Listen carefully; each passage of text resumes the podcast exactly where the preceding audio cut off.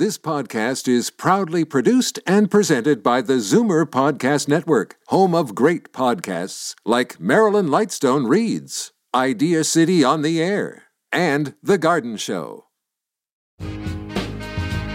Never short on opinions or topics for Libby's Znaimer, you manage to set the tone each and every Friday. Welcome to the best of Free for All Friday 2020 with Jane Brown. Good afternoon and happy new year. Welcome to the best of Free for All Friday 2020 from the year that was. And I think we can all agree it was a year like no other. Thank you for taking the time on Fridays during 2020 to call in and voice your opinion on the news stories that interested you primarily the COVID 19 pandemic, and all of the issues surrounding it from January through to December. So, in return, we on the Fight Back team would like to take the time during this special Free for All Friday to feature the very best calls of this past year. When the year began, we knew there was a new virus circulating in China, but little did we know the pandemic it would become. Instead, we were focused on other issues and events like the federal conservative leadership race. In early January, Lorraine called from Peterborough and laid out what she saw as the priorities for Canada's next conservative leader.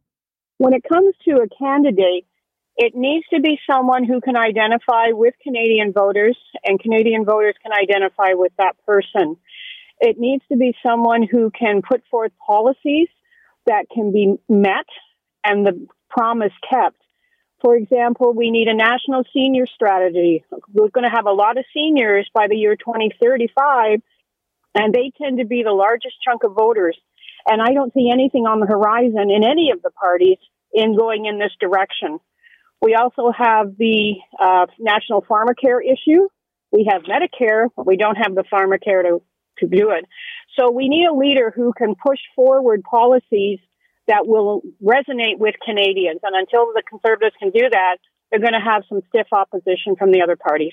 Erin O'Toole ultimately ended up winning the leadership, which was a virtual event in late August. Other issues pre pandemic included proposed changes to the assisted dying legislation. Jane in Mississauga called to tell us of her very personal story of assisted death. My husband uh, passed away a week a week ago. We uh, found out about the MAID program, and it was perfect for my husband.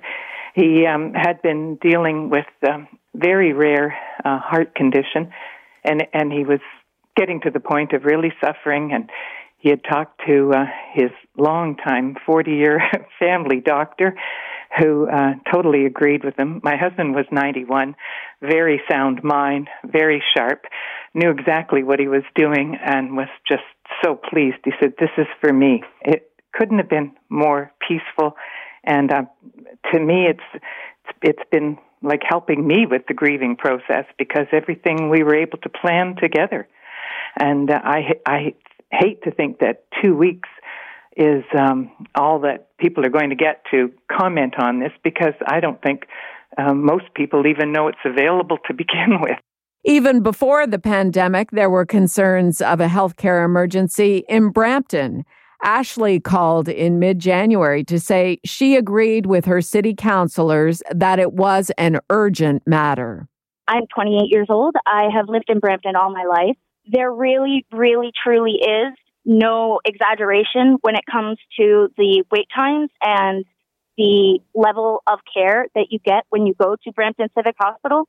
You often feel like you are not even a human being I have been going to the hospital on and off since 2007 uh, due to a motor vehicle accident where I broke my back. I would say 85 to 90% of the time you are in a hallway or a waiting room that is not only over capacity with patients, but over capacity with guests. Seats are taken up, tempers start to flare when the wait times are as long as they are. Honestly, the level of care that I get there I could honestly get that at any walking clinic that didn't give, well, two cents about you. You're listening to the best calls of 2020 from Zoomer Radio's Free for All Friday. I'm Jane Brown. Remember the rotating teacher strikes at the beginning of the year? It was all consuming for parents of Ontario public school students before the various contracts were settled. In mid February, Rachel in Brampton phoned to say parents need to stand up to cuts to education. I'm a mom as well. I'm a 17 years old. I have a child who is under the spectrum of autism, and this affected me uh, tremendously. I mean, I, I lost a couple of days' work, but I still support the teachers. And ex- exactly what they're saying the class size, the support is cut, and even my own child support is, you know, uh, not the way it was before. It was during the first week of March. Those of us living in Ontario were told by public health experts we were at low risk of contracting COVID 19. But concerns about the virus began discussions about the importance of thorough hand washing and doing away with the traditional handshake as a way of greeting each other. Ron in Guelph called in about that. I'm 71 years old, so obviously I grew up in an era when um, you were taught as a child to uh, be respectful and shake your somebody's hand. I mean, I I drive the school bus. I mean, with the kids on my bus. I mean, um, for the most part, I give the kids a fist bump, and they all love it. I mean, you still you can still nothing wrong with smiling as you, you know, give somebody a friendly fist bump. You know, I guess it's just you know in this era, you know, um, I mean, we're so much worried about whether it's the flu or the COVID nineteen um, everybody's worried about it, so our, our time's changing. Who knows? During the week of March 9th, the virus was elevated to pandemic status, and states of emergency were declared and shutdowns began. It was during that week Natalie from Toronto called to offer her perspective on the COVID 19 pandemic. I lived through SARS because my father was in North York General not with SARS, but with something else. I lived through the part where they called me 10 days later to say, oh, we had a SARS patient on your floor, where they originally said they didn't. So I know how scared I was then. And I'm pretty scared now because I've had cancer, I've had MRSA, and yes, I am only 69 years old and fairly healthy. But if I got it, is someone who they don't care if you're you're sick or you're not sick, they go. But my mother's nursing home, I can tell you that if there's more than three or four cases of the flu, regular flu, in that nursing home, they shut it down. And not only do they shut it down, they will call the guardian of every single person in that home to say, don't come. Little did we know at that point how devastating the virus would become in long term care. Back in March, we were all getting used to the idea of a pandemic and what we needed to do individually and collectively to curb the spread of this virus. It was around that time we began using the term social distancing as direction for staying two meters apart from others. Julia from Toronto called in to talk about social distance anxiety. I want to address this term that has become so uh, mainstream social distancing. I read something from a psychologist who specializes in anxiety, and he suggested the word physical distancing because we're really not trying to isolate ourselves socially, but really to spread, to flatten the curve and reduce the spread of the virus physically. So we're very concerned right now about depression and anxiety, and I thought that would be something that would be a good change.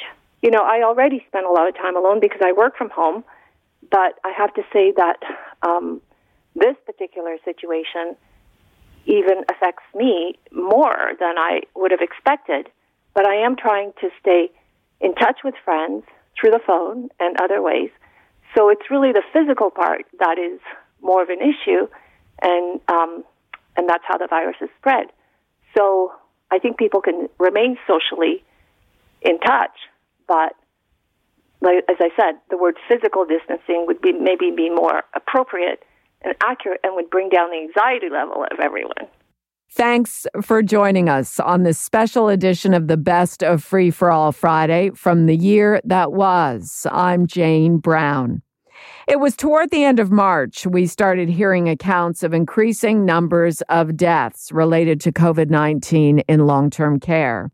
Lynn in Peterborough shared a story from her daughter in law who worked at Pinecrest Nursing Home in Bobcaygeon which had one of the worst death tolls during the first wave of COVID 19. They don't have any help. They have no help. They have 65 residents, three people looking after them. They're all on trace. Three are already COVID 19 positive. Two residents died that weren't even confirmed COVID 19. I'm afraid all 70, all 65 probably have it, and they can't get help. We have already notified the premier. Long term care keeps phoning there. What do you need? They need help. They just need hands on help. They've reached out to some of the private companies that provide PSWs. They can't get help. Even the staff, they're all out on quarantine. Eight of them are COVID 19. And like I say, my daughter in law works in activities, but she's doing frontline work because she feels badly. By the time the first wave was finished, 1,817 residents of Ontario's nursing homes would die after contracting the virus. In the early days of April, not only were we hearing about the tragic deaths in long term care, but we were also hearing about the dedication of staff in nursing homes who were being deemed as heroes for working with COVID 19 patients and putting their own health at risk. Joy in Markham called at that time to say she's a frontline healthcare worker and a lot older than 65. I'm glad the doctor clarified this age thing. You know, um, you would be shocked to know that I'm currently a PSW. My birthday in May, I'll be 77. I've been on the front line a um, couple of weeks ago, uh, taking temperature and all that. But my main source of work is to help the elderly, especially the Alzheimer's, the dementias, and all that. So, you know, it, it's a very challenging job at age, my age, which, you know, I'm proud of, and I'm still able to go out. As a matter of fact, I'm getting ready right now to go to my job. Here I'm, I am still standing and is able to give of myself to those who cannot help themselves. And I'm prepared to fight this COVID. I guarantee a lot of nursing homes would love to have me on their stuff. It was on April 22nd, Premier Doug Ford announced that members of the armed forces were being called in to help out at five long term care homes, particularly hard hit by COVID 19. It was during this time loved ones were not allowed inside nursing homes, a loss that was felt by staff who relied on family members to help with residents. Paul in Etobicoke called during this period and shared a personal experience about COVID 19 and nursing home staff. My wife works in a long term uh, home in Toronto, and one of the staff tested positive for corona. The staff obviously, you know, remained home in quarantine, but the staff member did have contact with basically everybody in the nursing home. So the case in, in my wife's case is that they would like all the staff to be tested before returning to work. If they're in the incubation period and they're at work, they could be spreading it to the residents and they wouldn't know that. But they're basically telling them that unless you're showing signs, there's no need to be tested. But by that time, it could be too late because you could actually be spreading it being in, in, in the incubation uh, period. And it's like a catch 22 situation. I don't know. It seems so long ago now, doesn't it? The first wave of COVID 19 and what happened in the province's nursing homes, which sadly is recurring during the second wave. This is the best of Free for All Friday 2020. I'm Jane Brown. We'll get back to the best calls of the year right after this break. You're listening to an exclusive podcast of Fight Back on Zoomer Radio, heard weekdays from noon to one. We heard you, even if we didn't always agree. You're listening to the best of Free for All Friday 2020 with Jane Brown on Zoomer Radio.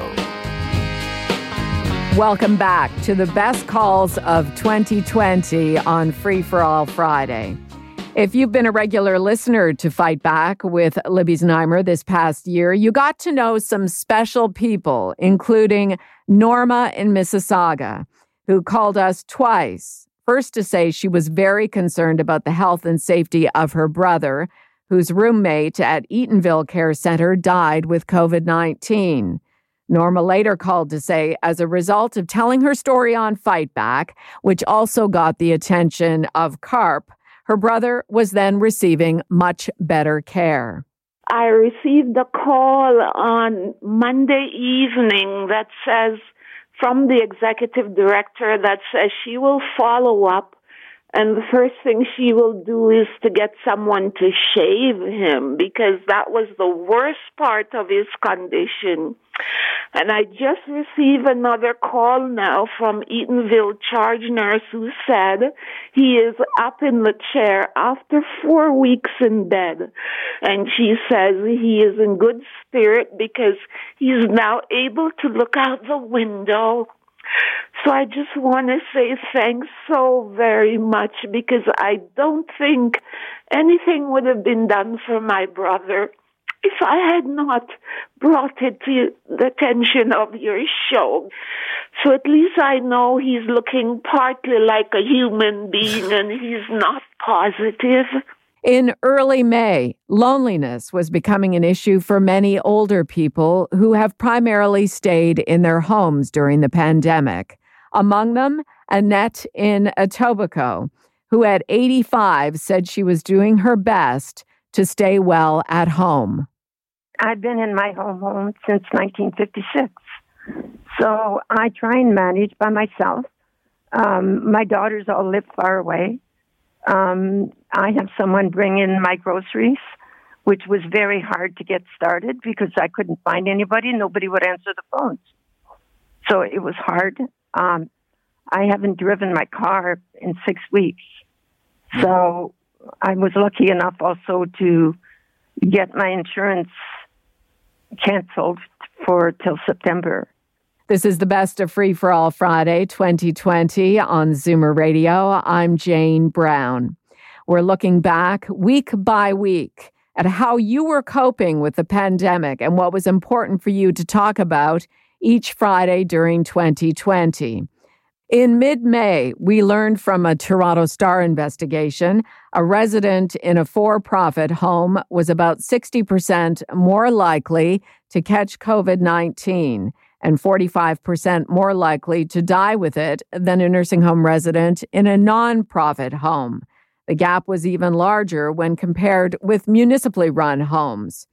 Patricia in Ajax called with her view of COVID 19 and long term care as one of the founders of the Advocacy Center for the Elderly. My view is that there needs to be a full public inquiry and it needs to be an investigative inquiry and it needs to have a very broad mandate. And I also believe that there need to be police investigations into what's occurred in long term care. If you read the inspection reports, it certainly raises questions about whether criminal acts have taken place. And I think police should be asked to start with those inspection reports. The other thing that's not appropriate is that the Ford government totally reduced the number of inspections, resident quality inspections that were taking place. Those are the comprehensive inspections that we actually need. And we need a strengthened inspection branch, not a weakened one. And quite frankly, we shouldn't be institutionalizing this number of older adults anyway. Ontario entered stage one of the COVID 19 related restrictions in the middle of May after two months of a complete lockdown. That's when Jim in Pickering called with his suggestions for clothing stores to avoid having shoppers trying on clothes while we were still in the pandemic. Well, you have a sample product there. So it could be a jacket in a clothing store, a jacket or a shirt or something of that nature. And and you have one there just for sizing, not the general merchandise that is for sale. and so that you could bring that out and have them try it and then that's isolated. So you deal with that how, however you choose. And with the hardware, yes, you have a sample product. If you have to have the feel of the tool, it's that sample product, and then it is wiped down carefully after. But when I go to a store, I know my size, but if you buy a different brand, it may not be the same. Yeah. So you have to take out all the little pins, unbutton all those buttons, and da da da.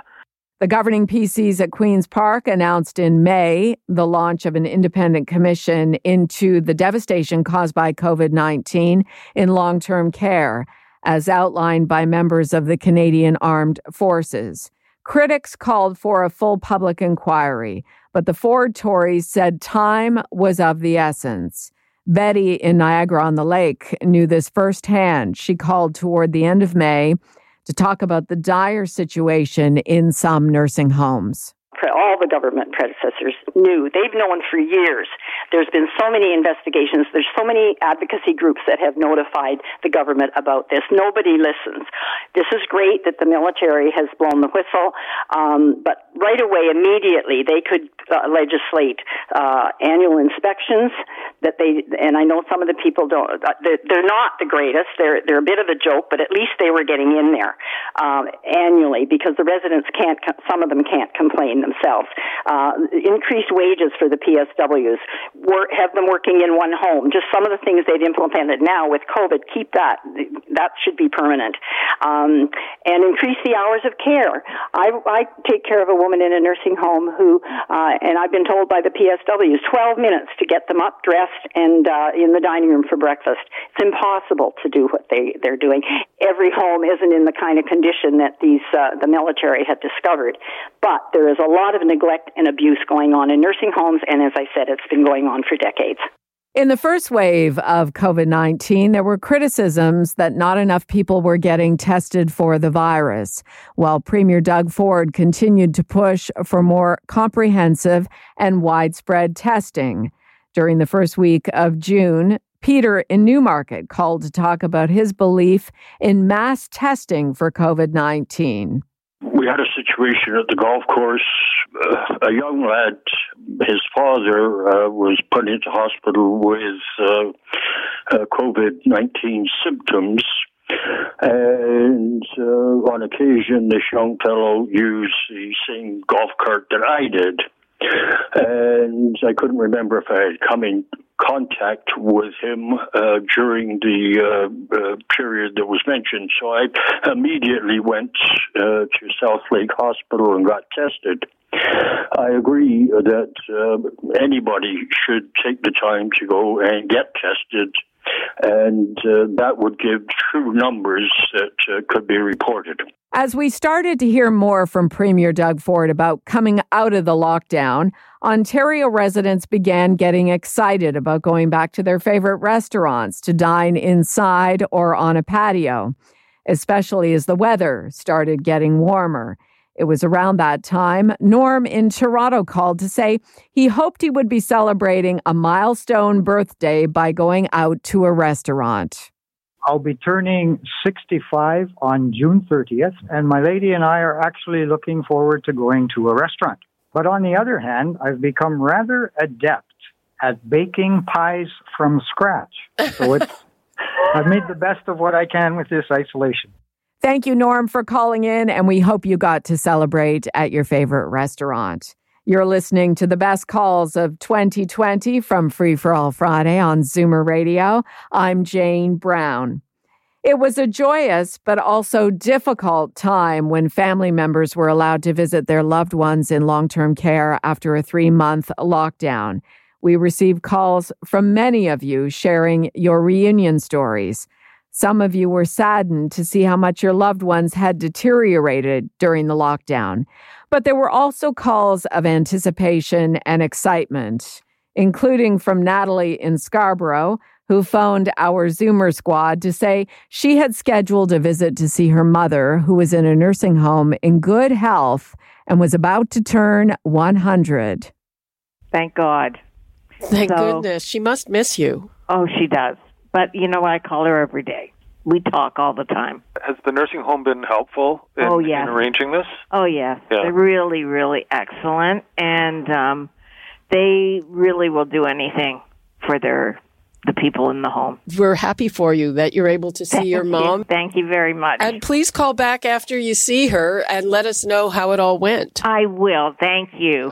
Then there was Verna in Oakville who called us back after her first two visits to see her husband, Bruce, who'd been in a nursing home lockdown due to COVID 19. Yesterday, I went to deliver a Father's Day card to the reception to be given to Bruce. And I didn't actually do a window visit, but I looked, because it was lunchtime, I looked through the window and I saw all the residents in the unit. And I have to say, I was so shocked at the deterioration of all of them. And Bruce was being, two caregivers walked him in and tried to get him to sit down, but he seems to have lost the ability to know how to sit down. So I was really shocked with that. But I noticed such a dramatic deterioration yesterday, especially. But when I saw him as well at the visit outside, I noticed he was very frail and he had a blank. You know, when he wasn't actually interacting with me, um, he had a blank affect. You know, his face was blank. Verna became a regular favorite on Fight Back in the early days of summer 2020.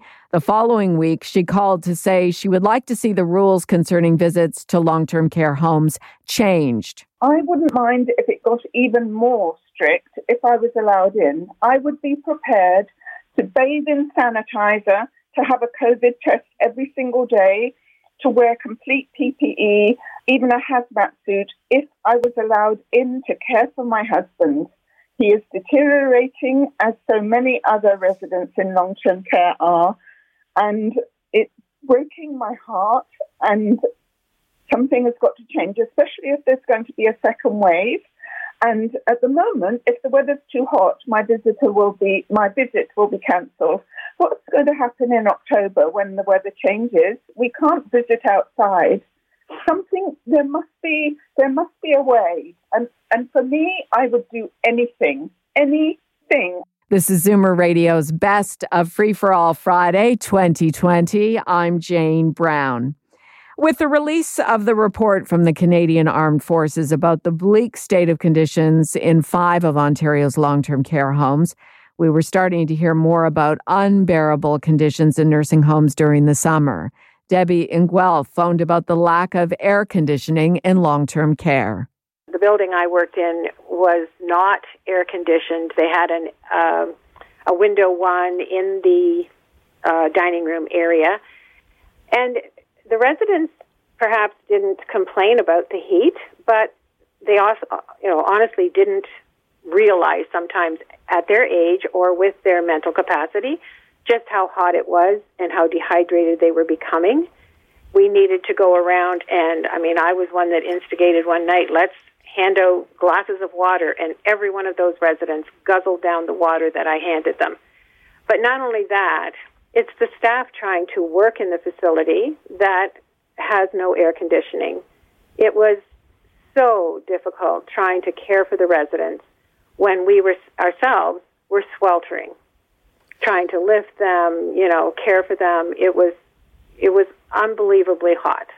Initially, outdoor visits were allowed in Ontario's long term care homes starting in mid June. By mid July, loved ones were looking forward to inside visits. Dick in Thornhill among them. We're so elated that um, this will be opening up so we can go in there and take care of our um, our dad right now. We went in there last week in a bit of frustration of the of the hospital, Uh-huh. and we got in there to see him. You know, he was so much elated to see it. He would like to see us more uh, because we, we do have the virtual check uh, chat uh, two, two three times a week, and that is not satisfying to him. He just want to see us instead of having the virtual check. As we all know, Zoomers love to travel, but this past year we did very little of that other than in our own regions. We embraced the staycation and saved money while we were at it. Toward the end of July, Dennis and Brampton called to weigh in on not traveling during the summer of 2020. I don't foresee any travel plans as yet. I think it's too early. Uh, I, I'm fearful of circumstances on the road where I don't have the kind of control I have when I'm at home. And with respect to flying, uh, for myself and those I know who love to travel, I, they don't see getting on an airplane uh, anytime in the new fu- future, if at all going into the future, for two reasons. One is that COVID and the safety, but the whole airport experience uh, for seniors is now so overwhelming that uh, it, it it just doesn't seem worth it. This is Zoomer Radio's Best of Free for All Friday 2020. I'm Jane Brown. Long term care home indoor visits were first allowed on July 22nd, but some loved ones of residents were complaining about the rules. The provincial government guidelines at that time allowed for physical contact between a masked indoor visitor and a resident, but some nursing home owners were not allowing this out of concern for a resurgence of COVID 19. It was at the end of July. Heather in Toronto called to tell us about how her mother suffered a horrible experience in long term care while the lockdown was still going on. Just after Mother's Day, I called and I said, How is my mother doing? She said, Well, she had a fall. She got a cut on her head and she was limping a bit, but we're going to keep an eye on her. She seems fine. And then we went to see her at the window and they had her in a wheelchair. Now, she had been walking before that with a, with a walker. I said, why is she in the wheelchair? Well, you know, she said her her hip is sore because she's 92, and they said she was tired and she likes to be in the wheelchair. I went, okay. And then a month later, she's still in the wheelchair. They said to me, well, we sent in for portable X-ray machine just to recheck her hip, just in case, because we did not see the fall. Mm-hmm. And it came back, she's got a broken hip. Oh, she had been there seven oh, weeks with a broken hip in the chair and they had been changing her, putting her into pants all the time with a broken hip. Now they never told us they were getting a portable x-ray machine.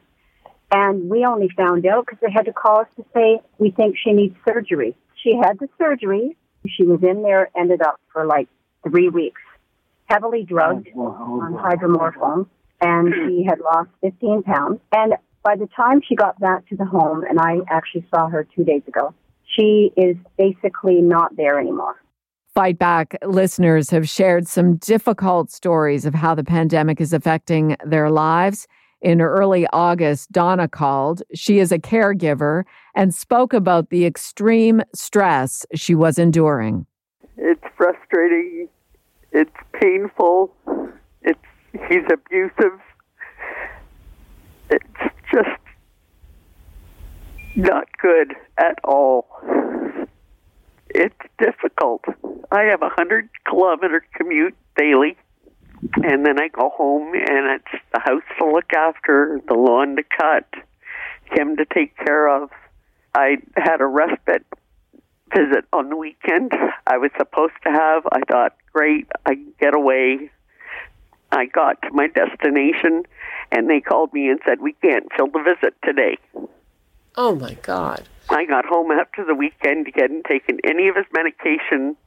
You know, it's just you, you think you've got these people for backup and that you can count on, so that you can get a break and can get away from it. Just doesn't happen.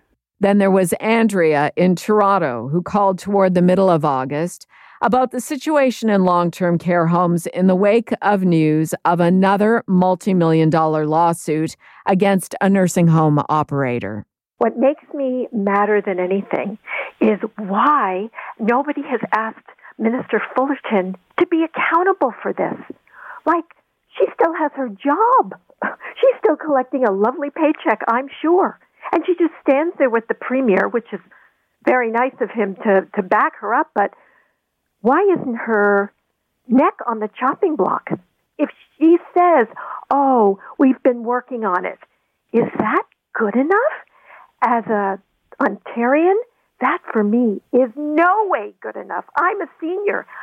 I, I told my daughter, I will die at home before you put me in a long term care home.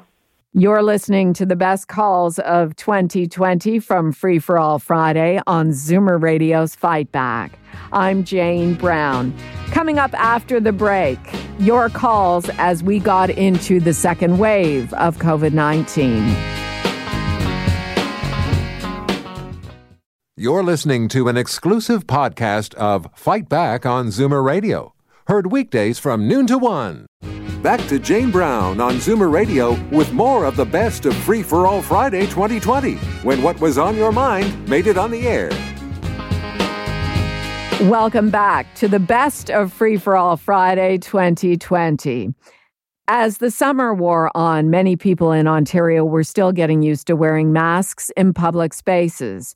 Paul in Mississauga called Fight Back to express his concerns about those who were not adhering to public health guidelines. I'm a frontline worker who's out there battling the pandemic, and I went to Port Credit for dinner with my wife on the weekend.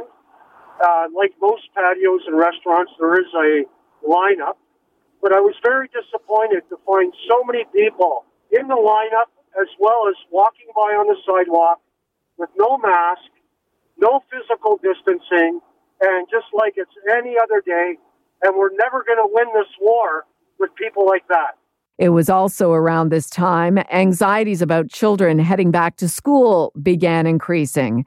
In person learning had been shut down across the province since March break, and parents and teachers were voicing concern that not enough protections against COVID 19 were being put in place for staff and students. Michael called from the road with his take on what he saw as a mess around back to school during COVID 19. I think we've been sadly let down by teachers' unions, boards of education, and the teachers themselves in, in a matter of uh, implementing back to school policies and procedures. They've known about this pandemic since March. Uh, what did they meet and come up with in March? Nothing. How about April? Nothing. May? Nothing. June? Nothing. And then finally they started to wake up to the fact that, hey, the kids are probably going to go back to school in September. What are we going to do about it? Well, they came up with nothing. And I suppose to shield their embarrassment over the fact that they just aren't per- performing in a professional manner, they're trying to stick the government with blame on, uh, for this. Oh, the government's to blame for all of this. Oh, the Ministry of Labor hasn't acted on uh, implementing ASHRAE ventilation recommendations. It's just the teachers, the unions, the boards are all covering themselves up.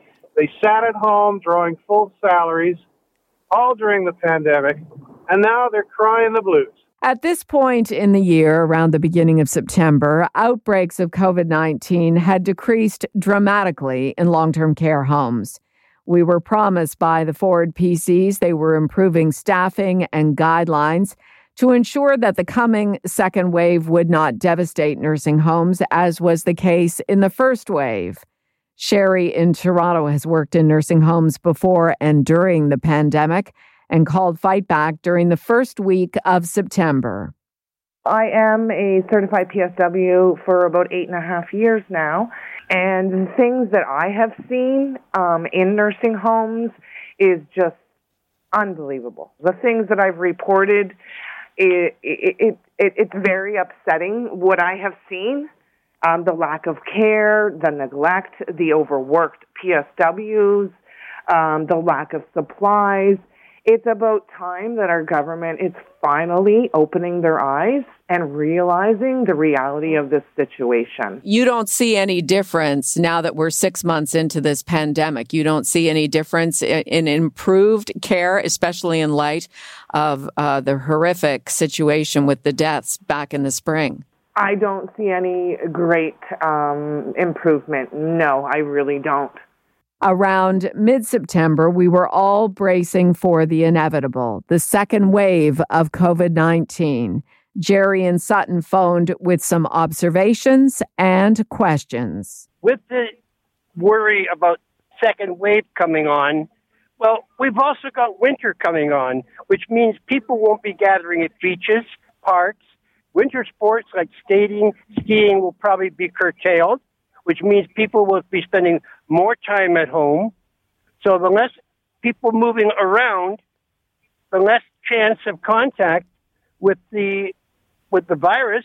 And why hasn't the government issued some form of sample kit that could be sent out to every household so we get tested find out who's a carrier and who's not, and I be able to isolate the carriers which are spreading it. And what about the long term effects of COVID 19? Dennis in Brampton called about that. One of the um, things that's being overlooked when we discuss number of cases, people talk about deaths in relation to cases, but there is a lot of uh, evidence and instances out there now where the effects of the COVID disease are lasting much longer than mm-hmm.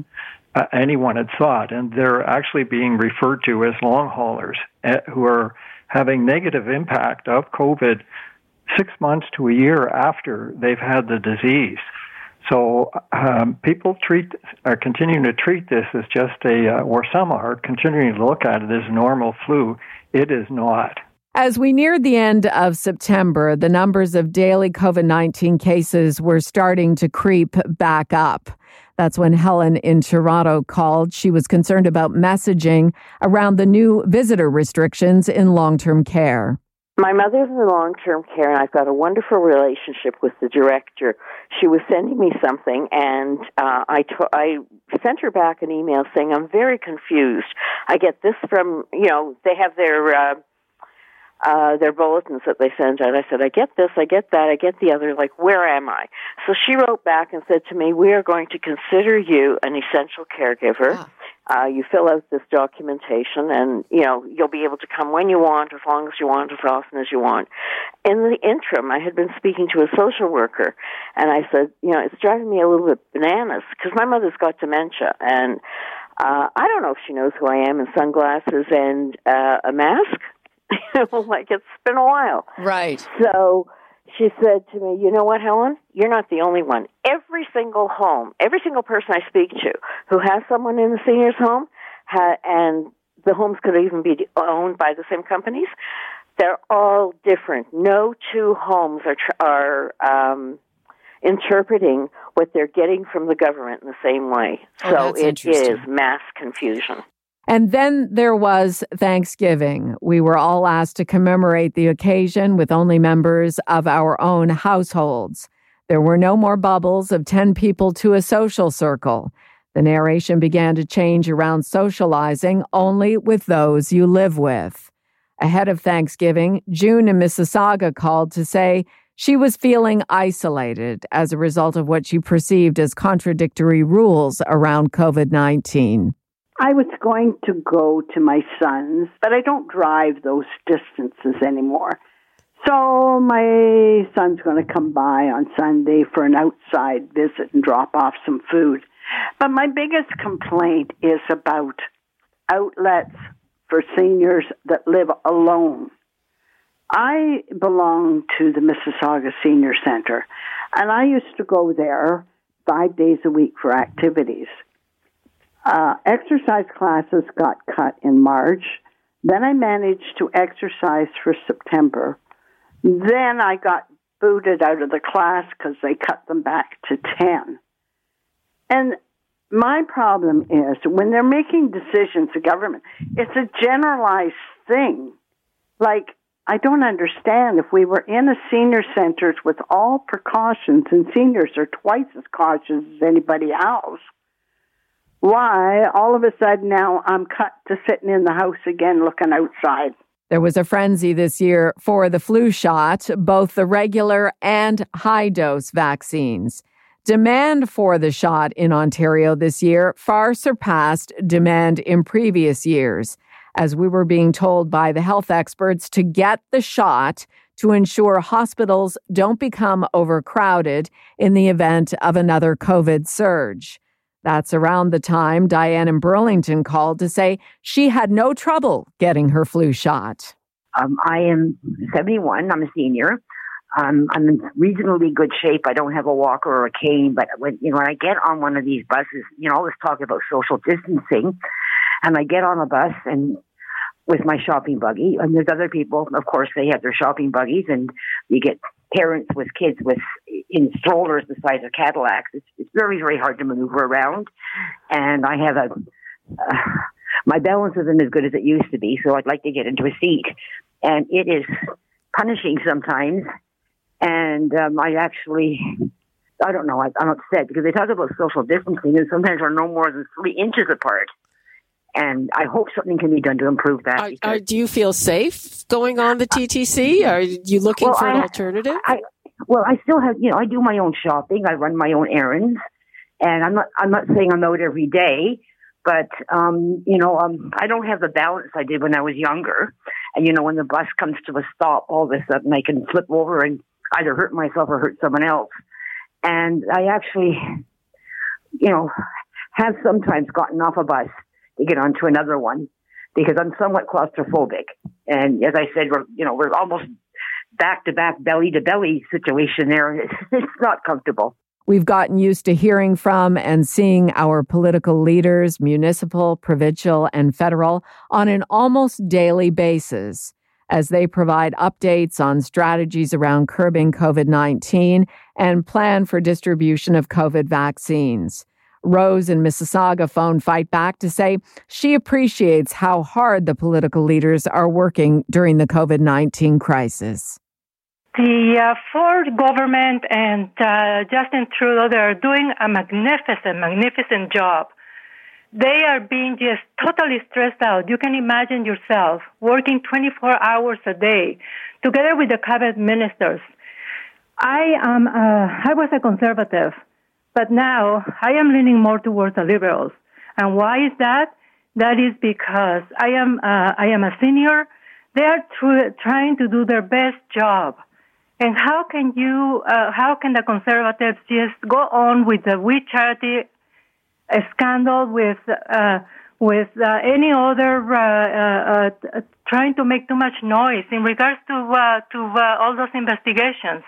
I agree that it was not the right thing with the We Charity, but on the other hand, let let the government do their job that they're doing during a pandemic. This pandemic is is horrific. Uh, there are no jobs for anybody. They're trying to do their best. As we fell back to standard time on November 1st, momentum was building at Queen's Park to get rid of the twice yearly time changes. In fact, since then, an act was passed in the legislature to go to year round daylight saving time once both Quebec and New York State decide to do the same. Pat in Toronto called Fight Back about his preference for a year round permanent time. We need to keep daylight saving. Otherwise, what's going to happen? It's going to be very light at four o'clock in the morning, and it's going to be getting dark before uh, nine o'clock at night in the summertime. And I I lived in Indonesia, uh, where the difference between winter and summer, as as far as light, is 15 minutes, um, and really missed the the summer daylight. But I also took a cruise up the coast of Norway, and you get up to a place called North Cape, which is well up in the Arctic Circle. They are either gaining or losing 12 minutes of daylight per day. So at this time of year, they're losing an hour of light every five days. It was a very different Remembrance Day this year, as we were told to commemorate the occasion privately or watch the ceremonies online. Fight Back aired a special program to acknowledge Remembrance Day, and that's when Ray in Jordan, Ontario, called with his memories of the end of World War II. I was probably four and a half or five years old, and the war came at the end. My brother and I, Gary, and I built a straw dummy of Hitler. Now, the idea was that when the fire started in the middle of the street, the night of the end of the war, you were supposed to throw the dummy on. But our neighbors beat it, beat us to it. So we carried that straw dummy around town until he actually fell apart. so the, it was a lot of cheering, a lot of dancing. Um, my dad owned a shoe store in the middle of town. He put loudspeakers out in front of the store, and uh, everybody just had a great, great time that day and for the days after. And and both incidences uh, were very spectacular to a young kid at that time of uh, in life.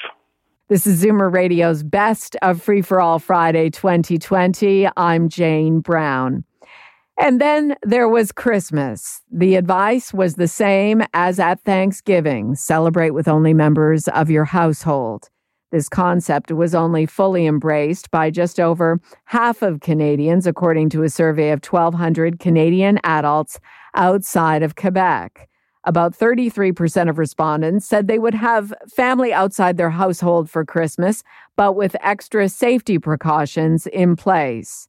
Barry in North York called Fight Back with some prudent and timely advice for all of us. I go every year to visit uh, my family in London at Christmas, um, and there's no way I'm taking a bus going up there. They realize that, and they're willing to come down and pick me up. But I was just talking to a friend the other day and said, with the cases going up in Ontario, it's just ridiculous.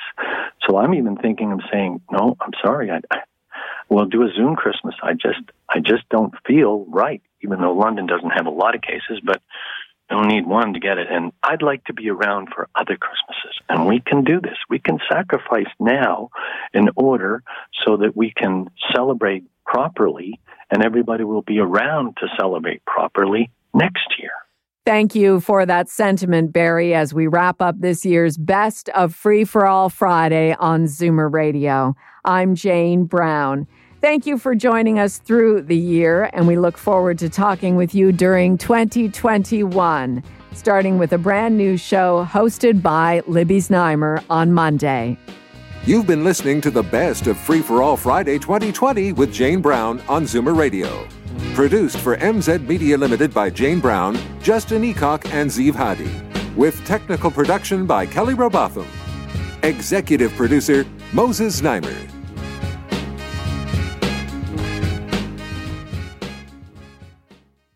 This podcast is proudly produced and presented by the Zoomer Podcast Network, home of great podcasts like Marilyn Lightstone Reads, Idea City on the Air, and The Garden Show.